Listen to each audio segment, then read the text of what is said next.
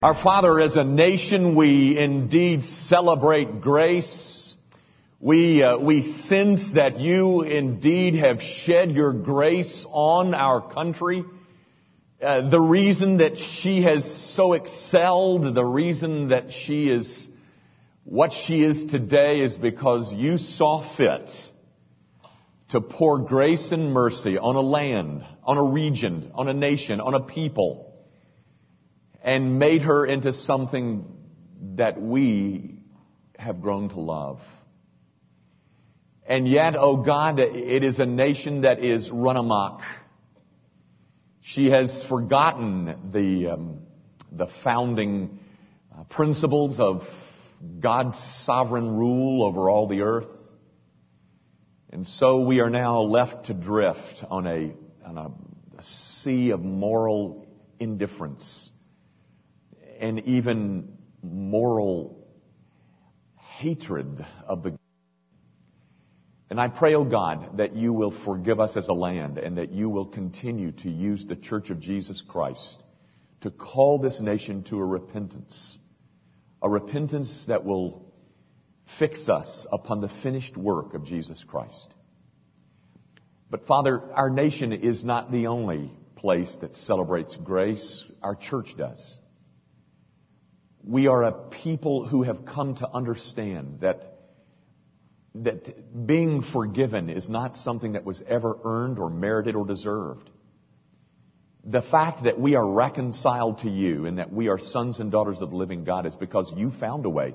You made a way for sinners to be forgiven. And so as a, as a church corporate, we thank you, we bless you, we praise you, we worship you that you have displayed your propensity to forgive in the grandest display of grace. But Father, it's not only our church that celebrates grace, it is us as individuals. We're glad that there's so many people in this room that know and love the Lord Jesus, but we're glad we do. As a person, to a person, we're grateful that your grace has found out us. That it has searched us down and tracked us across the, across the labyrinthine years and brought us to the place of glad, willing, joyful, worshipful submission to the God who made us and redeemed us in Christ. Oh God, we are um, everlastingly, eternally in your debt. And so we are not our own. We do not belong to ourselves. We have been bought with a price. The price of spilled blood. And so, Father, be, be pleased by what you see emanating from the hearts and souls and minds of your people this day. Our Father, thank you for the privilege of giving. Uh, the privilege is really ours. We're the ones that get to say no to our flesh so that we can give. And life is intended to be one grand and glorious gift as we return it to the one who first gave it. So take these monies, and I pray that you will provide for all of the needs that Grace Van has, but that Grace Van might take these monies and spend them very carefully, cautiously, um, soberly, as we seek to advance the kingdom of Jesus Christ. It is, of course, in that name that we pray. Amen. Thank you. Take your Bibles, if you will, and open them to Romans chapter 1. Romans 1. My text is verse 25, but I'm going to read you verse 24 as well. So 24 and 25 of the first chapter of Paul's letter to the Roman church. You follow in your copies. Romans chapter 1 verse 24. Therefore God also gave them up to uncleanness in the lusts of their hearts to dishonor their bodies among themselves, who exchanged the truth of God for the lie, and worshiped and served the creature rather than the Creator, who is blessed forever. Amen. The grass withers and the flower fades, but the word of our God endures forever. I want to start by uh, giving you a, just a bit of an uh, explanation about my title. I don't know whether you saw or noticed my title. It's called Midlife Archaeology. That's not an original uh, uh phrase. I, I, I, found it in a book. Uh, I've done a little bit of reading of late on the, uh, the, the, issue of midlife, and so um, I, I, took that title from one of those books. you know, I, have told you in the past um, if it's not in a book or on a tape, I don't know it. I, so mm, that came from those books. But the, the idea of midlife is normally associated with another word that sits right next to it when it appears, and it's normally the word crisis. Midlife crisis. Now, Dr. Young, if that's what you're going to talk about, I'm going to work on my grocery list because that, that doesn't apply to me. Well, before you shut down, let me, let me say something real quick. Um, in one of those books, one of the authors said that in terms of midlife, you've got one of three options. Either you're in it and you need help through it, or you're um, it's in front of you and you need to prepare for it, or you've been through it and you need somebody to explain it to you. So that's what this is going to be about. A little brief series this summer on the, the whole idea of midlife archaeology. Uh, the, the word archaeology, you know what that word means. I mean, you know what archaeology does? They dig around until they understand things better. Well, that's what we're going to do. We're going to spend four, five, six weeks or so uh, digging around um, so that we can explain things and understand things better. This is this is really not so much about a, a period in your life as it is about life, all of it. So um, we're going to dig around and see if we can't understand things a bit better. That's what this is all about, guys. You know, the, uh, the hero, or one of the heroes of the uh, AARP crowd, uh, of which I happen to be a part, um, is a guy by the name, an astronaut, a former astronaut by the name of John Glenn, who, and, and, and I forget exactly how old he was, but he, he was in a, uh, you know, a space shuttle shot. I think it was 71 or something like that. Well, he was one of the heroes, but it was John Glenn who said, um, there has not yet been found a remedy for the common birthday. And uh, indeed, he's right, folks. Uh, Bette Midler, who is uh, no hero in any way, said, um, after age 30, the body has a mind of its own. Boy, ain't that the truth. And then a true hero, uh, Harrison Ford, Indiana Jones, uh, Harrison Ford said, you know that you're getting older when all of the names in your little black book have MD after them. Well, um, Tis true, guys. Um, uh, you know, youth, which doesn't last as long as we had hoped, youth kind of lulls you into a stupor. A stupor of invincibility. You know, um, who in their youth took time out to consider and meditate on the, their great shortcomings and, and how, um, uh, how dependent and weak they really were. We, we just never did that back in the days of our youth. But uh, those days, for many of us, have come and gone. And um, if they haven't, they will soon for you too. Mine, mine are gone.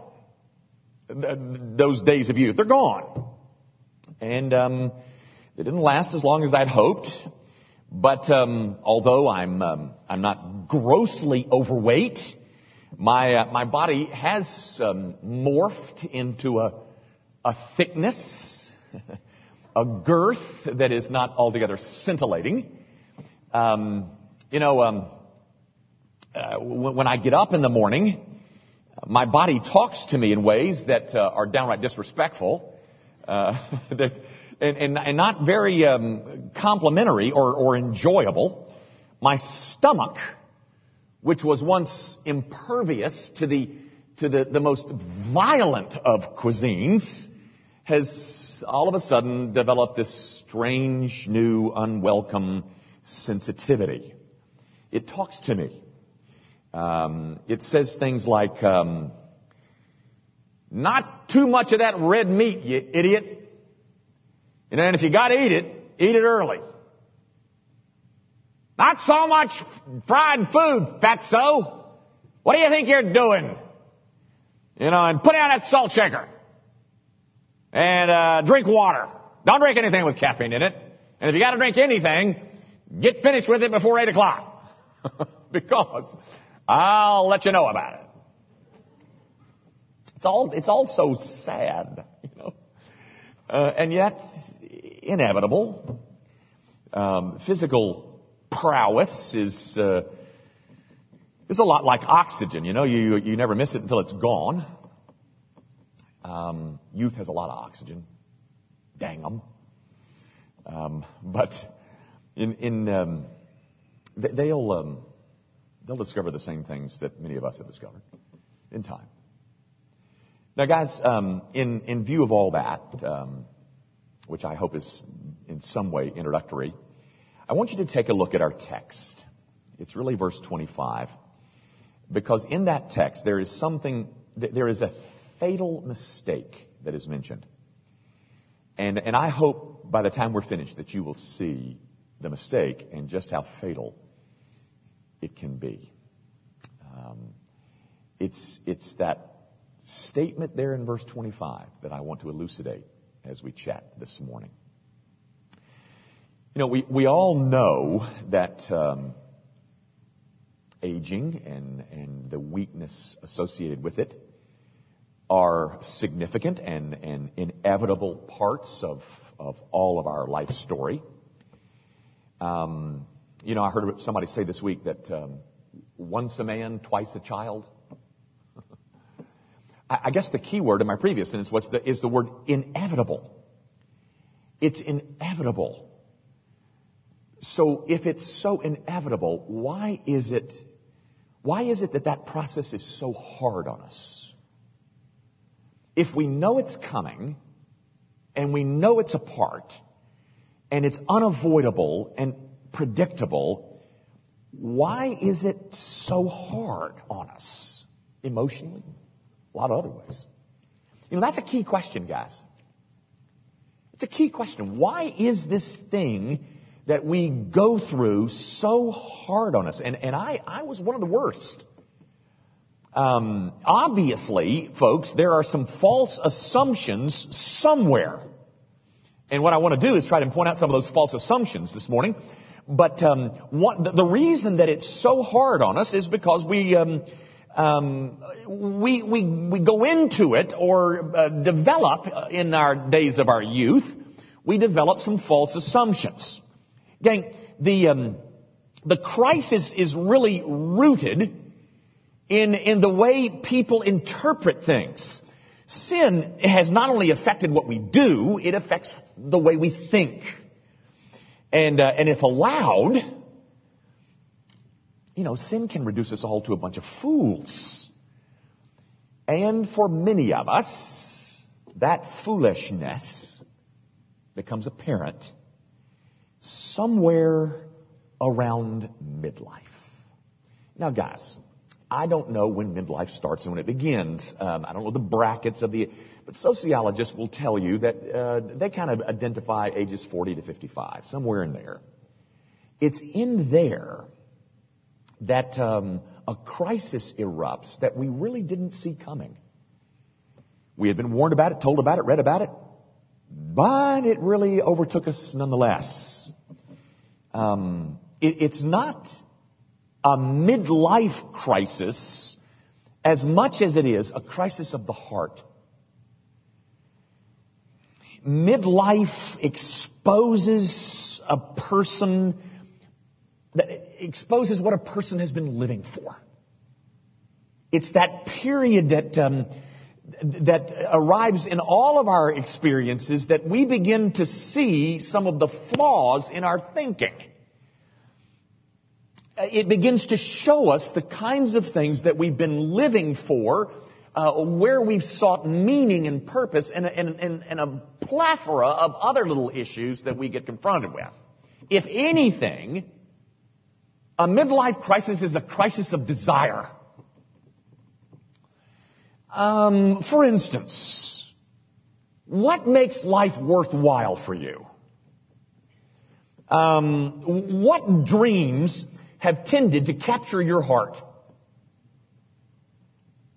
Uh, what are you convinced that you simply cannot live without? Where do you seek to find your identity? Why is one day something you call good and another one you call bad? What issues led to that? Um, what is it in life that you crave the most? Well, my point is, midlife is a time where those questions and others like them seem to be posed in a more real and noticeable way. It's not the, the age group that is the crisis.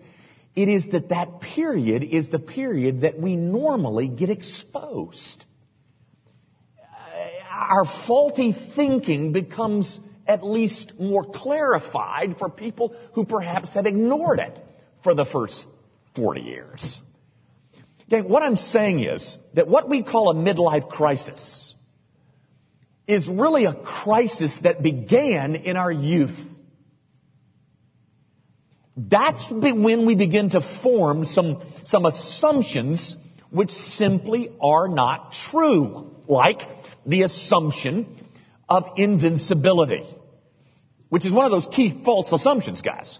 That we're somehow invincible. And, and we arrive in our 20s and, and that doesn't do much to change our conviction that we're invincible. I mean, you know, might have a baby or, I mean, y'all might have a baby or it might change the way your body looks a little bit, but you know, physically you're still quite a specimen. And in our, in our 30s arrive, you know, and in, in subtle and not so subtle ways, we begin to um, experience the death of, of that myth of invincibility. And yet we're good, I think, in the in those years of uh, hiding our own selves from the truth. We're, we're, we're, we're good at lying to ourselves. You know, our backs begin to ache and it's, um, well, I just played too much racquetball. You know, I just overdid it. Or, um, you know, the pants don't fit and, and it's the cleaner's fault. You know, they shrunk them. Or uh, those crow's feet. Ah, it's bad lighting in the bathroom. You know, I just need to get some new bulbs in here. That's not, that's. We lie to ourselves, folks, um, just so that we can hold on to this myth, a false assumption, when in fact down deep we know it's a lie. Now guys, that's the first thing that our text says as it relates to this whole subject of midlife archaeology. It says, they exchanged the truth of God for a lie. Now, guys, I understand that in this context, in, in, which verse 25, it's referring to the whole pagan world, but I'm trying to use it to elucidate the whole midlife issues. And what midlife does is expose the fact that in our youth we exchanged, we exchanged some truth, and in its place we chose to believe some lies. Um, I, I, I, want you to know, my, my point is, I think, is not so much that you're not invincible. You know, you know that. I don't need to convince you. Uh, you know, we we we uh, we act like we are and and throw life around like sometimes like we are. You know, we we hear of all the shark attacks on the coast, but uh, you know we're back out to uh, uh, shoulder deep water, and uh, those sharks aren't going to get me. You know, I think the point that I want you to get is, my friend, you are dependent at 16, at 26, at 36, at 46, at 56, at 66, at 76, and 86. You're dependent. And um, that is not something that we like to um, meditate about and don't do much of it until there's a period in our life that forces us to. And then we get some of our false thinking exposed. We believed a lie instead of the truth. And that's one of the reasons why aging is so traumatic on us. Why is it so difficult? Well, there's one of the reasons. One of the reasons is we exchange the truth of God for a lie we exchanged certain things, certain uh, truth, that is that we're dependent upon the God who gave us life. We're dependent upon Him, and we exchanged that for some kind of, you know, mm, I am woman, watch me roar kind of silliness. And then we arrive at a certain period in our lives and we are all traumatized by it and wonder why. And we call it a midlife crisis when it's really not that at all. What it is, is a crisis of heart.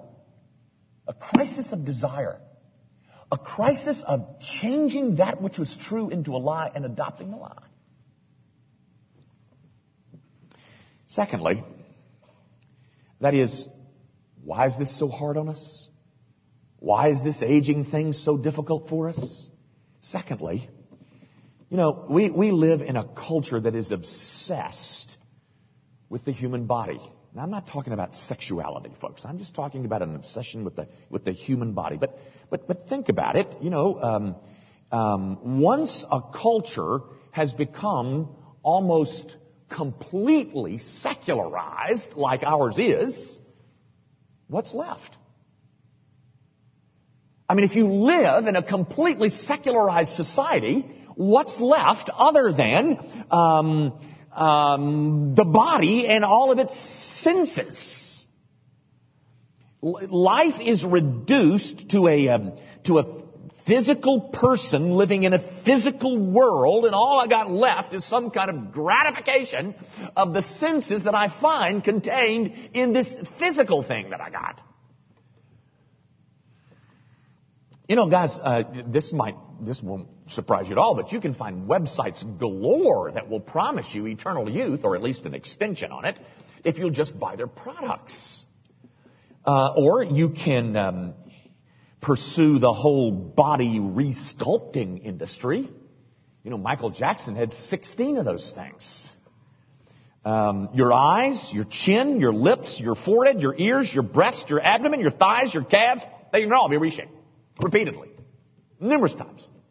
You don't like that one? Do it again. Uh, I, this I did find staggering. In 2001, this is four years ago, 8,470,363 cosmetic surgeries in America. not including Botox. All of which are not covered by insurance. 8,470,363. oh my. You know, um, my wife and I were told a story about a, a lady that teaches a Bible study uh, out in a certain well-known city in our country. She teaches a women's Bible study, and all these women were coming in, and they were they had all these um, you know these bandages over their eyes and bandages over their you know all that business, and and um, this woman, I mean, this teacher of the Bible study went up this woman, one woman and said something about, oh, we had a little problem, a car accident. She said, oh, no, honey, I had a little plastic surgery on me. And um, she said, Oh, no, kidding. And the woman said, Oh, yes. We just call this good hygiene. Good hygiene. Well, that's not what I call it. I, and maybe, maybe you call it good hygiene, folks, but some of us call it a very sad misemphasis where appearance is valued over character. Uh, because we live in a world that is crazed with appearance. Now, add to that the whole notion that a productive, honest day's work is nothing more than a means to an end.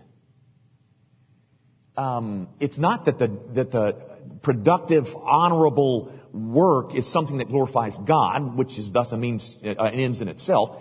No, no, no, no. The, the, the, um, the job has been something that has been defined as, has now become something that is simply a means to an end. And the, the end, of course, is um, my right to play. Work is viewed as, as the price that you got to pay to get the leisure that we so um, that we really are living for. We live for weekends. And so, guys, in a, in a pleasure obsessed culture which oh, is over emphatic about appearance, in that culture, you're going to find that all the inconveniences and all of the, um, the blips on the radar screen are going to be very much unwelcome. That is, this aging process that includes all these little things uh, because I live in a culture that, that is pleasure obsessed and emphatic about how I look, anything that interrupts those two things is not going to be welcomed in any way by me. None of that's going to be, it's, it's all going to be hard. Much harder than it should be. because I'm pursuing something else and this inevitable process has begun to interrupt, number one, my determination to play and my obsession with appearance. All of those, those inconveniences and those minor little embarrassments um, that come along in the midlife period. Um, that's why it's so hard, folks. That's, uh, that's why we find this period something we call a crisis. And, and so this is what you find um, so often in this culture. You find people who talk about being on their third round of the Atkins diet. Or um, a wife and a mother who spends way too much time and money, money and energy on her personal cosmetology. Um, you, you, know, you, you go to an attic, somebody's attic and or garage, and it's a graveyard of exercise equipment. You uh, you spend way too much money on clothes so that we can keep up and look hip. We uh, go out and well, I'll say this again. I got crucified the last time I said this. You go out and you buy a motorcycle, and not because you want to ride on two wheels, but you're trying to hold on to your youth somehow. Um, you've stood in front of that mirror time and time again, and you've pulled back the skin, you know, to see how it would look if you had all that lifted. Um, you dress younger than is appropriate or you seek the, uh, the company of people who are half your age.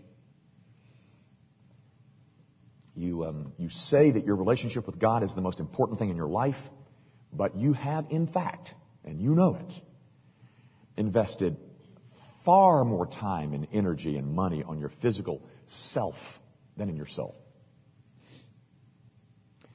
You, um, you subtly struggle with, um, with envy towards those who are younger and more attractive.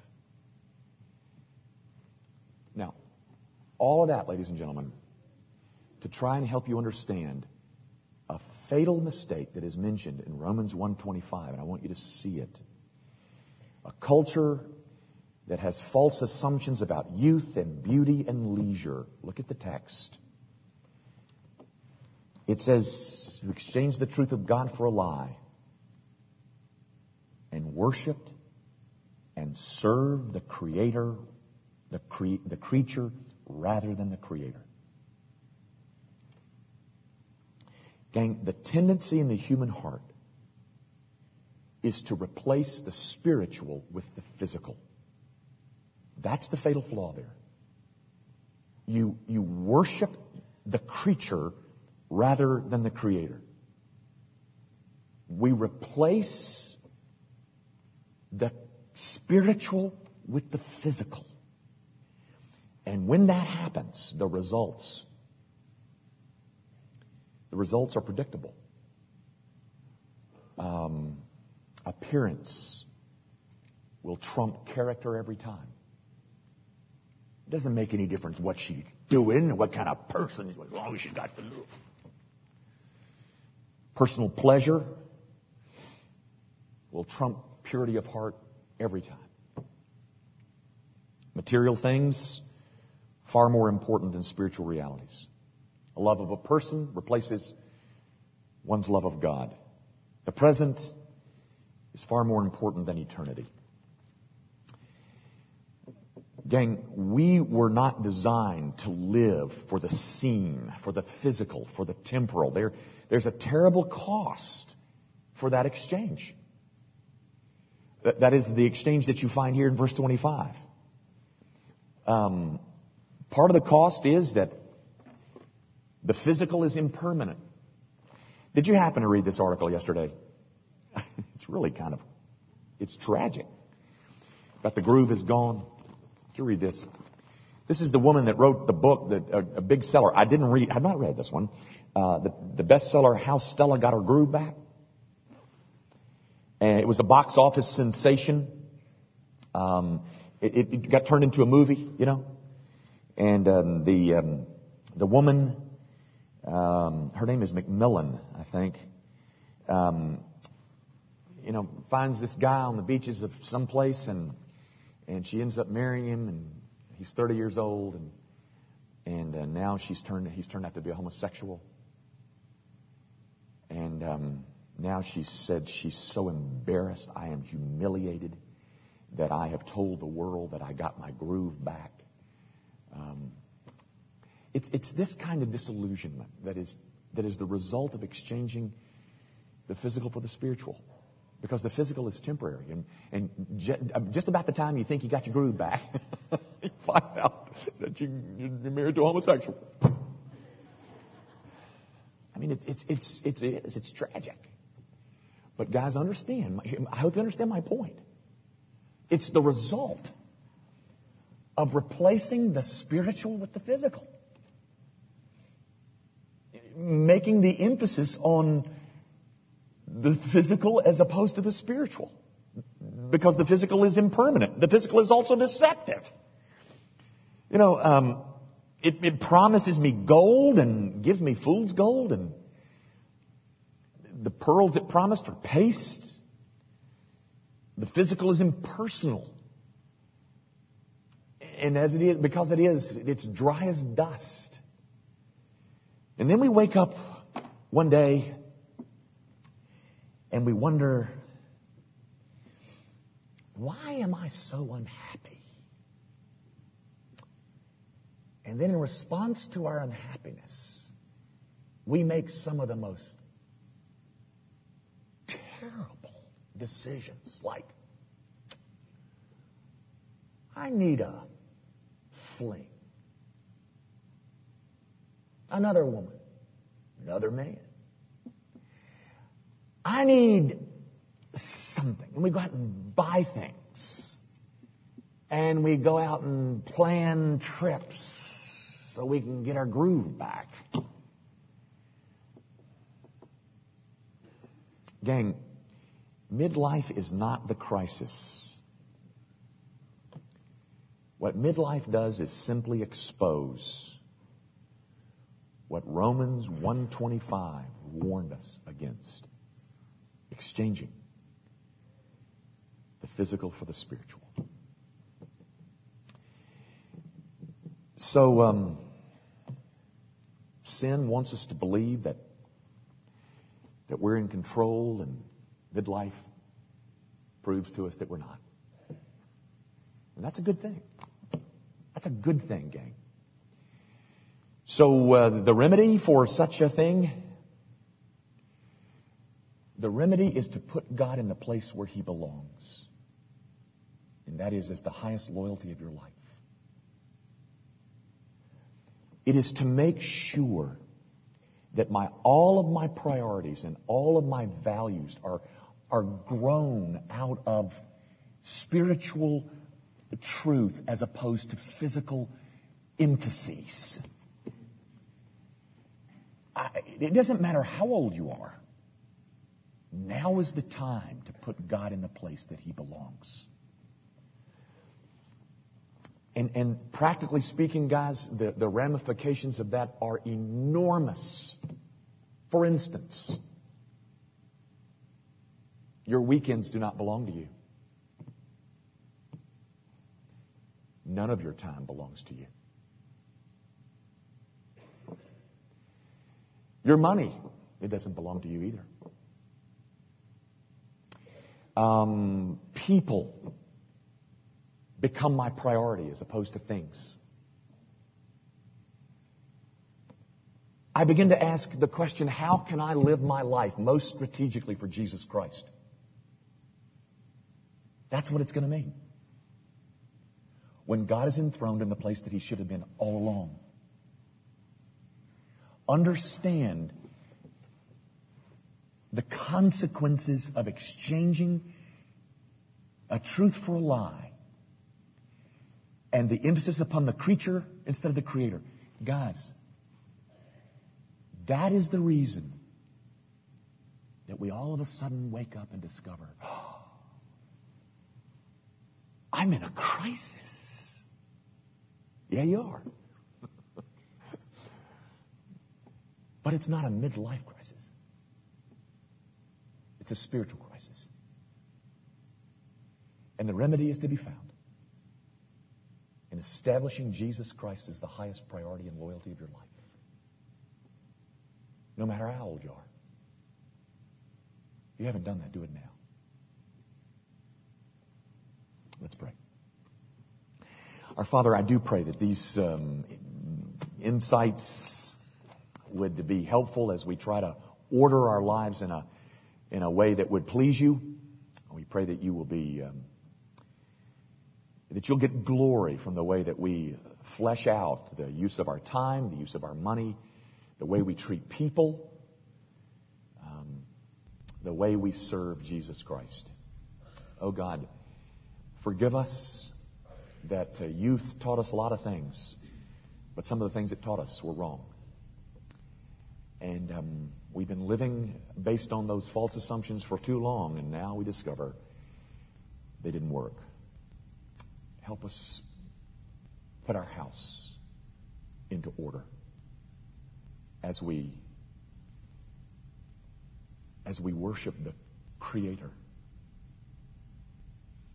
as creatures who are utterly dependent upon Him. We make our prayer, of course, in the name of Christ Jesus the Lord.